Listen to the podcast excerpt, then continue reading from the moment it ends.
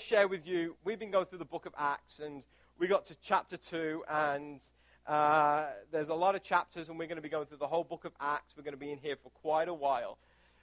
But today, I'm super excited about what we're going to talk about. How many of you have ever heard those jokes? Uh, how many people does it take to change a light bulb? You know, I mean, how many women does it take to change a light bulb? Oh, women can't change light bulbs, blah, blah, whatever. Anyway, so uh, let me ask you today how many Christians does it take to change a light bulb? Well, how many charismatics does it take to change a light bulb? Well, they say, well, one, because he's already got his hands up in the air. They say, how many Pentecostals does it take to change a light bulb? Ten. One to change the light bulb, and nine to pray against the spirit of darkness. How many Presbyterians does it take to change a light bulb? None, because the lights will go on and off at the predestined time. How many Roman Catholics does it take to change a light bulb? None, because they believe in candles only. What about the Baptists? How many Baptists does it change to change a light bulb? This is my favorite. Baptists, 15. One to change the light bulb, and three committees to approve the change of the light bulb, and then decide who brings the potato salad and the fried chicken. How many Episcopalians does it take to change a light bulb? Three. One to call the electrician, one to mix the drinks, and one to talk about how much better the old light bulb was. How many Mormons does it take to change a light bulb? One to change the light bulb, and four wives to tell him how to do it. what about Unitarians? How many Unitarians does it take to change a light bulb? Well, we choose to make a statement neither in favor of or against the need for a light bulb. However, if in your journey you have found that light bulbs work for you, you are invited to write a poem or, exp- or compose a modern dance about your light bulb for the next Sunday service, which we will explore a number of different light bulb traditions, including incandescent, fluorescent, three way, long life, tinted, which are all equal paths to changing a light bulb. How about Methodists? How many Methodists does it take to change a light bulb? Well, it's undetermined. Whether your light is bright, dull, or completely out, you are loved. You can be a light bulb, a turnip bulb, a tulip bulb. Bring a bulb of your choice to the Sunday lightning service and make sure you bring a covered dish to share. How many Nazarenes does it take to change a light bulb? Six. One woman to replace the light bulb, and five men to review church lighting policy. What about Lutherans? How many Lutherans does it take to change a light bulb? None, because Lutherans do not believe in change. And this one is my all time favorite. How many Amish does it take to change a light bulb? What's a light bulb? Have you ever asked yourself, why are there so many different churches today? Why do so many people believe in so many different things?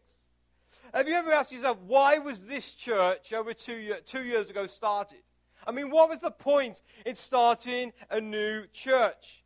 And those are questions that, that many people can't understand. I remember when we started this church, uh, I remember speaking with, with a few different people from more traditional backgrounds, and they were like, What? Start a new church? Who does that? Who starts a new church? I remember one woman was saying, What? I've never heard of anybody starting a new church. What do you think you are? You can just like just get up and start a new church. Well, the reality was, over two years ago, we did start a new church. And that church lives and that church exists today. And the great thing about this church I love is that we are from all different backgrounds. And I just read a number of different types of uh, denominations or beliefs of Christians. And a lot of us are from all those different backgrounds. I mean, I don't think we got Mormons in here, but I think we've got like everybody else almost. And the reality is, is that we started this church for a particular reason. But yet, the word church to so many people means an organization or just a building. When they think of church, they think of the building down the street. It's a place where Christians go on a Sunday and worship. However, the very first church had a very different view of church. And they had really a correct view of church. You know, the word church is found over 150 times in the New Testament. And out of that 150 times, about 135 of those times, it is referred to a particular word that is translated from the Greek language, and the word is this ecclesia. Ecclesia. And now the word ecclesia, it's mentioned over 135 times in the New Testament. It did not start out to mean a church. In fact, this word ecclesia was used centuries before there was ever a church. It was a very familiar word with, with the Greeks at the time. And it basically meant an assembly or a gathering of people. In fact, this word ecclesia was used mostly when a body of citizens were called out together or called together to discuss matters of the state. So it was like a congress or a senate. So if in today's, uh, uh, uh, if, if we were using this terminology today, we probably wouldn't be called Generation Church. We'd be called Generation Congress or Generation Senate. And then we would have nobody come to church if we were called that. But that's kind of what it was. They named this, these people or this gathering in the same word as what they meant, like a congress. And they use this word for the early church because there was a group of believers who believed in Jesus Christ and they assembled themselves together for a particular purpose. And this morning, we have gathered here in this movie theater. And we have gathered for a particular purpose. So that means this morning, we have become an ecclesia because we've come together for a purpose. You know, in Matthew chapter 16 and verse 19, Jesus said this. He says, he's talking to a guy called Peter, and he says, Peter, on you I will build my church. And the gates of Hades or the gates of hell will not prevail against it. Basically, Jesus was saying this to, to, to, uh, to Peter. He was saying, I will be the one who will assemble the pieces of my church together for a purpose. I will be the one who will assemble the people together for a purpose. So when we read the New Testament and we see this word ecclesia, we see it used in many different contexts. We see it refers to the, the, what we call the universal church, which is the, the church where all believers are part of the church of Jesus Christ. So the church in, in Jerusalem, the church in Ephesus, the church in Corinth, the church in Colossae, in Antioch, all these different places that the Bible talks of as a church, if you combine them all together, then they are an ecclesia. But then it also refers to individual churches, like the church in Jerusalem. There was a church in Jerusalem. They were called the Ecclesia of Jerusalem. But it also referred to when there were small pockets of believers who just met in homes and they just came together and prayed and studied God's word together, they were also called an ecclesia. So you may, be asking, we've been going through the book of Acts, well, what has this got to do with the book of Acts? Well, I tell you what it has got to do with the book of Acts. The book of Acts shows us the purpose of the ecclesia, the purpose of the church. And then it gives us a pathway or it gives us a guidebook into how to fulfill that purpose. So, two weeks ago, when we started the book of Acts, we discovered that God said, or Jesus said to the disciples, He said, You will be my witnesses to Jerusalem, to Judea, Samaria, and to the ends of the earth. Basically, that was the purpose of the church. The purpose of the church was to go and tell the world about the good news of Jesus Christ. And we talked about basically it's telling your story of how God has changed your life. And then last week we discovered in Acts chapter 2 about what happens when the Holy Spirit comes upon a church. And we, we, we discovered that the Holy Spirit gives us power so that we can go and tell the world about Jesus Christ, about their need for Jesus Christ. And that's the purpose of the church to tell the world about Jesus Christ? Well, over the next four weeks, what we're going to do, we're going to stay in around Acts chapter 2, Acts chapter 3. And we're going to discover how we as a church or we as an ecclesia can start to gather for that particular purpose. So if you have your Bible this morning, if you want to turn to Acts chapter 2, Acts chapter 2, and verse 42, and we'll read to the end of the chapter.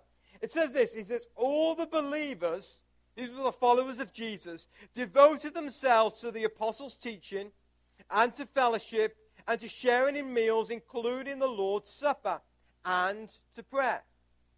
A deep sense of awe came over them all, and the apostles performed many miraculous signs and wonders, and all the believers met together in one place and shared everything they had. They sold their property and possessions and shared the money with those in need. They worshipped together at the temple each day, met in homes for the Lord's Supper, and shared their meals with great joy and generosity, all the while praising God and enjoying the goodwill of all the people. Then it says, each day the Lord added to, added to their fellowship those who were being saved, those who were finding faith in Jesus Christ. You know, when I read this passage, the very first thing that just jumps out at me is this. These believers, or these early Christians, this very first church or ecclesia, shared community with each other. You know, I believe as a follower of Jesus Christ, I believe one of the basic requirements of being a follower of Jesus Christ is to share community with other believers. We'll discuss in a minute what I believe community means. I believe a follower of Jesus who does not associate themselves with other believers is first missing out on the incredible community that a church can bring. But I also believe, and I'll be careful how I say this, but I believe that they are failing in their responsibility to the ecclesia or the church of Jesus Christ. And there are some, I would say, they say they are followers of Jesus, but the reality is they are not part of the church of Jesus Christ. And we'll discuss in, in, in weeks to come that in, in uh, uh, Corinthians, the Bible tells us that we are all part of a body. Each part has a function that we should use. And if you are not using that function, then you are not part of that body. You are not part of that ecclesia, that church. And so this morning, let's see what community really means. So the first thing here we see in Acts chapter 2 and verse 42, it says, All the believers, they devoted themselves firstly to the apostles' teaching, but then it uses a word. It says, they devoted themselves to fellowship. To fellowship. I think fellowship sometimes can be such a, like a Christian word to use. It's like, hey, we're having fellowship. But the reality, the word here for fellowship is another Greek word. I'm not going to blow you with Greek words because I, I'm not Greek and I can't speak Greek. But the word here, it's a great word. It's called koinonia. And koinonia basically means the outcome of community when we start to contribute to one another's life. When we contribute to one another's life. These believers, the Bible says, they were in fellowship with each other. And so it basically means they started to enhance each other's life. You know, one of my favorite movies is Lord of the Rings. I'm like, I remember when it came out in the movies. I'm like, we, I must have seen like each episode. I don't know how many times. I remember one night I'd seen like the last one like three times at the movies, and then we had had church on a Sunday night, and my friends were like, let's go see Lord of the Rings. Let's see the late, like, like night showing on a Sunday night. And I'm like, okay, whatever. But we saw it and loved it. But the very first chapter, or the very first film in Lord of the Rings, was called Fellowship, the Fellowship of the Ring. And for those of you who are not Lord of the Ring fans, let me just explain what happens. Basically, it's all about this one ring that, uh, that has powers, and uh, it's like a magic ring. And what happens is that this ring is like drawing the armies of a place called Mordor. And so the only way to, and this, these armies want to overtake the world, and the only way to stop is to destroy the ring. And so what they do is that, that they find out that there's this ring. So what they, they gather people from different tribes and different communities with one purpose, and that is to throw the ring back into the fires of Mordor and destroy the armies of Mordor. And so, what they do is they gather these people, and there's a group of people who all have a different ability and a different function and a different purpose. But they've come together for one reason, and that is to destroy the ring. And they call it the fellowship of the ring. And that is like a church. We have all come together, different parts, different people come together with our different gifts and our different talents and our different contributions for one purpose. And that is to tell the world about Jesus Christ. This is how a church should function. And this morning, if you're not contributing to the church, then you are not taking part in what we call koinonia. Let me tell you how to take part or how to contribute in a church. In 1 Thessalonians chapter 1 and verse 5, uh, uh, sorry, 1 Thessalonians chapter 5 and verse 11. It says, encourage each other and build each other up encourage each other and build each other up. One way that you can contribute to this church is to encourage one another, to build each other up. If someone's having a, a problem or a down day, build them up. If someone is struggling in their faith, build them up. Encourage them to keep going, keep on the path. Encouragement. Then in Hebrews chapter 10 and verse 24, it says, Let us think of ways to motivate one another to acts of love and good works. That's kind of weird. I'm like, I've never thought about that before. So, my role as a person who is part of this church or part of this ecclesia is to think of ways that I can motivate other people. Now, my, my, my role in this church is that I'm a pastor of this church. And so for me, it's like I do think, I do think of ways. But I remember when I would sit in the chair and listen to someone else speak. So often I would not be, I'd be thinking about myself and what I needed to do, not what I needed to do for other people. I asked you this morning, how many of you have come in this morning and thought, wow, how can I motivate somebody else to do good works and love one another?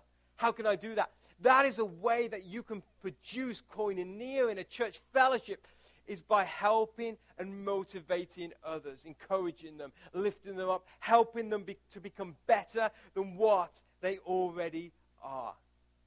This is what these believers did. The Bible says that these believers, they saw an incredible increase. But every day, new people will be added to the church. And I honestly believe one of the reasons is because they came together in this fellowship and they started to encourage one another. And they started to build each other up. And they started to motivate one another to become better than what they already were. But community isn't just about contributing, community is also about sharing or partaking together. The Bible says that these believers, they shared with each other. They partook with each other. These believers, that they just didn't bring a contribution, but they also gathered together. You know, I honestly believe that these American, these uh, the believers were Americans. And this is why I believe this very first church were Americans at heart. Because they loved food. I mean, let's be honest this morning. Who doesn't like food here? These people love food. Everywhere you see that these people gathered, they were eating. If they were from Maryland, they would be having a crab feast every single day with extra Old Bay on. I'm sure of it. These believers ate together all the time. And when they started to eat together, they started to take communion with each other. You know, when we take communion here as a church, we pass around like these disposable like wafers that really don't taste good at all, and these uh, and these little like juices, and we. But this isn't how these people took communion. These people they took communion. They had a big banquet. They had a big feast, and then they remembered the Lord's death while they were taking that banquet. They partook together. You know, it amazes me how food brings people together. Food brings families together. Food brings friends together, and food brings churches together. You know, when we were doing the joke about the Baptist and says, you know, someone to decide who to bring the, uh, the potato salad and the fried chicken. It's true. It's, I mean, it's true. Churches love to eat. You know, I am no fan of potlucks. When I came to America, I got introduced to potlucks. And I'm not a fan of potlucks, and I tell you why. Because I've been sick loads of times at potluck. Now, I don't think anything less than me, but I always check to see who's bringing what. So I know what I can eat and what I can't eat. I'm just saying. Because I've been sick at potlucks before. But even though I don't like potlucks, I love the message and the meaning behind potlucks.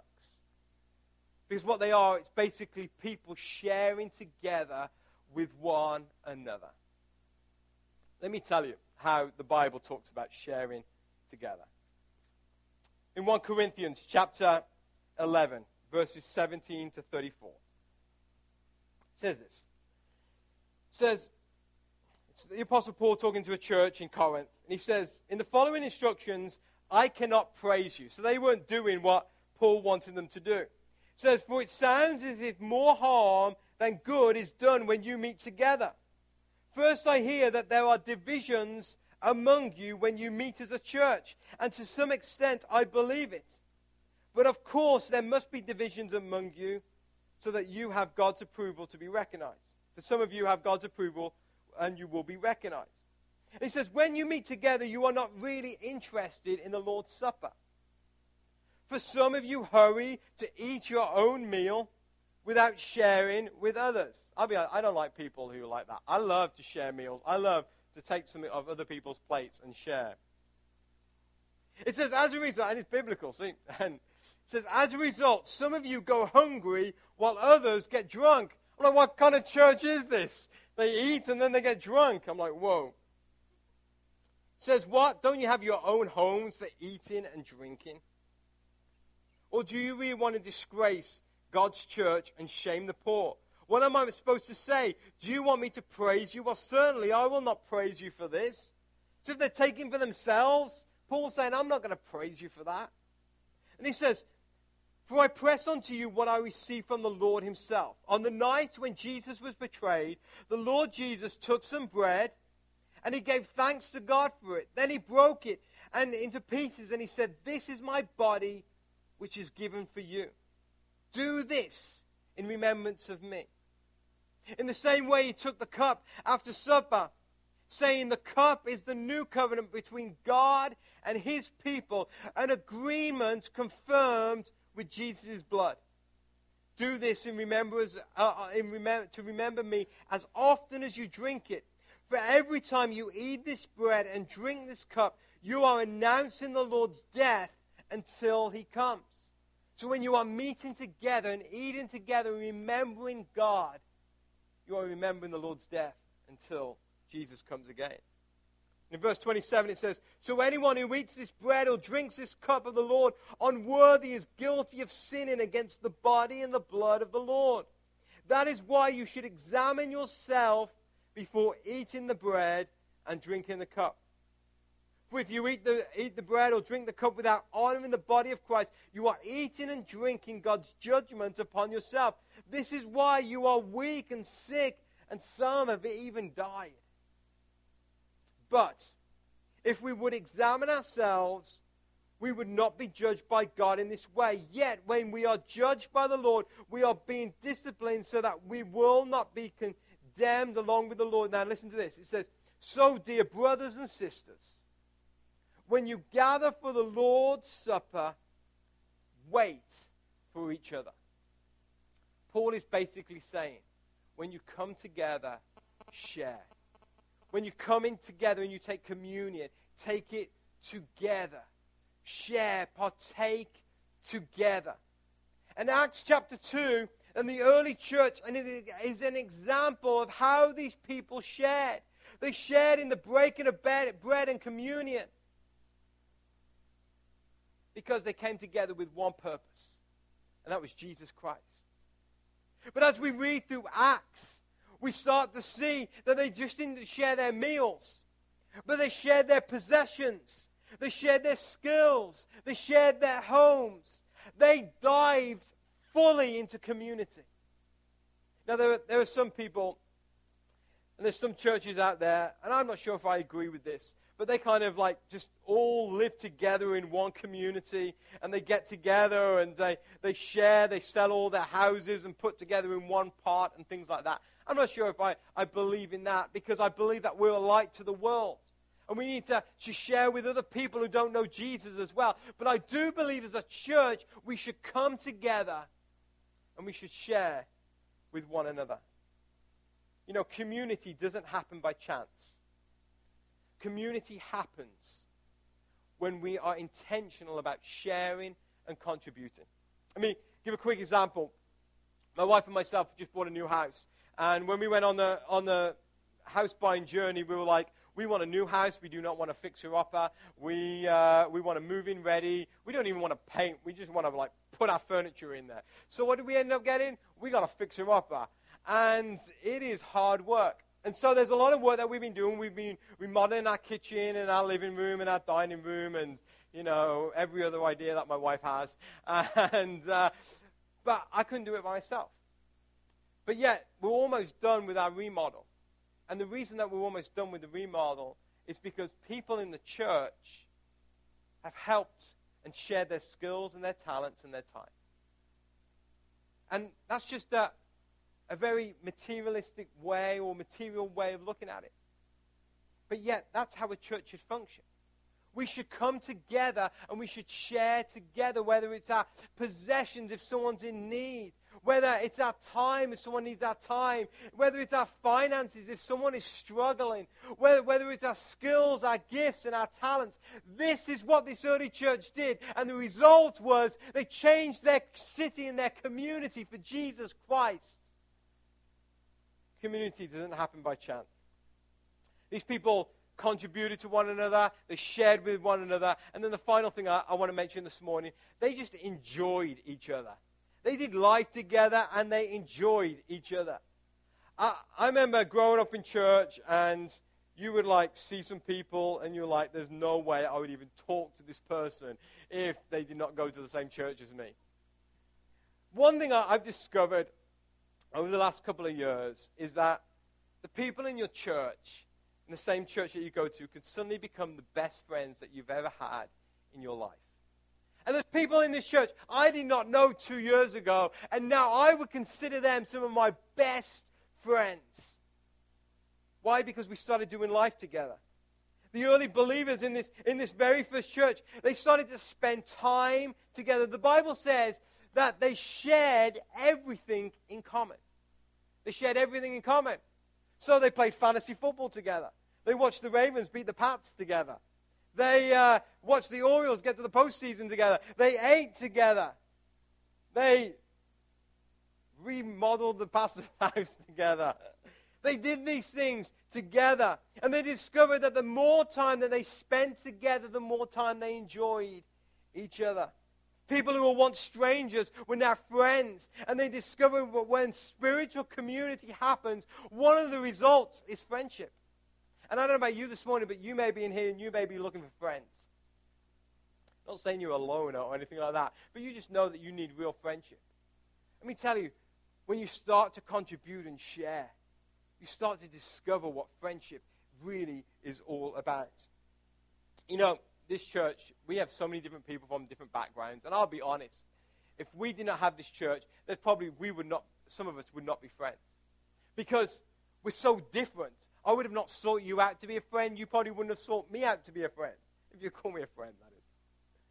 You know, we have a men's group that meets every Tuesday night. And we meet just over at Starbucks. And I remember when we started the group, we were a bunch of strangers meeting. It was kind of awkward because our conversation would stop and start and, and things like that. But we've been meeting for nearly a year now. And I can honestly say that those guys are my friends people from very different backgrounds. Let me tell you what we've got. We've got an engineer, we've got a scientist who studies diseases. It's kind of just weird. We've got a contractor, we've got a skilled laborer, we have a uh, computer uh, geek, and then we have me. These people do not mix. Trust me. I, one thing I, have, uh, uh, I, have a part-time, uh, well, a job as well as, as, as being a pastor, and part of my job is is being in insurance. And one thing I was always told: insurance guys and engineers don't get on. You know, they just don't get on because engineers annoy insurance people to the core. But yet, I'm getting on with an engineer. It's like praise the Lord. But that's what happens when a church comes together. People from different backgrounds, people who would not even think that they were friends start to become friends. And there's some of the guys that I'll be honest, there's no way that I would have ever been friends with them, but yet they've become some of my closest friends. Because koinonia happened, fellowship, we contributed to each other's life, and we started to share, and then we enjoyed each other, and we enjoyed life together. You know, C.S. Lewis, who wrote The Chronicles of Narnia, said this. He said, Friendship is unnecessary like philosophy and art. It has no survival value. Rather, it is one of those things that give value to survival. And I've said that about community. Community has no survival value. You could get by with this, with this life without having community. Community won't save you from, you know, all these terrible things. But what community will do, it will give you something to survive for. And a church without community isn't really a church, but a church with spiritual community is a church that comes together and can be effective for Jesus Christ. You know, the difference between this group of believers in Acts 2 and the majority of churches, I would say, especially in the United States, is that this church put an emphasis on spiritual community. They weren't socialites, but they were average people who recognized the power and importance that an ecclesia can have when it values fellowship, when it values sharing, and it starts to do life together. Not because they wanted to be a social club or anything like that, but because they recognized that together they can make a big difference and reach people that individually they could not reach. There's a guy called John Foster who wrote uh, quite a few books on spiritual disciplines. And if you ever want to pick up one of his books, they're great books, but don't read them before you go to bed because it'll put you to sleep. But he said this. He said, perhaps one of, uh, no one has captured the exuberant spirit and simple caring and sharing better than the philosopher Aristides, whose words were written in AD 125 were so moving that they are best quoted in full. And he's quoting the early church. He says, They all walked in humility and kindness. And falsehood was not among any of them. And they loved one another. They despised not the widow and grieved not the orphan. He that has distributed liberally to him does not go without. If they see a stranger, they bring him under their roof and rejoice over him as if they were their own brother. They call themselves brethren, which means brothers. Not after the flesh, but after the Spirit of God in them.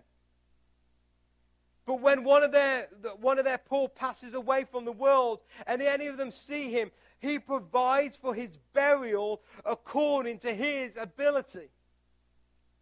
And if they hear that any of their number is imprisoned or oppressed for the name of their Messiah, all of them provide for his needs. And if there is among them a man that is needy and poor, and they have not an abundance of necessaries, they fast two or three days that they may supply the needy with their food. Can you believe that? These early believers, if someone in their church had a need and they could not provide for that need, they fasted and prayed that God would help them provide that need. I don't know about you, that challenges me. Because I look at, over our congregation and I see needs everywhere. And I ask myself, am I fasting and praying to help meet those needs? That is spiritual community. You know, each month we do so, we just do a social activity together. So October we're going to go to the Maryland uh, Renaissance Festival, We don't do it just because we just like a social club and we're having a church outing, an ice cream social, having a good time. We do it in order to share community with each other. So we enjoy life together. Because when there is spiritual community, there is power. And when there is power, lives are changed. And I ask you today as we close what contribution is God asking you to make? What do you believe that God has given you that He wants you to share with others? What do you need to do with in this ecclesia, in this church, to start doing life together with others? Let's pray. As your heads are bowed and your eyes are closed, I don't know this morning what you're bringing to this.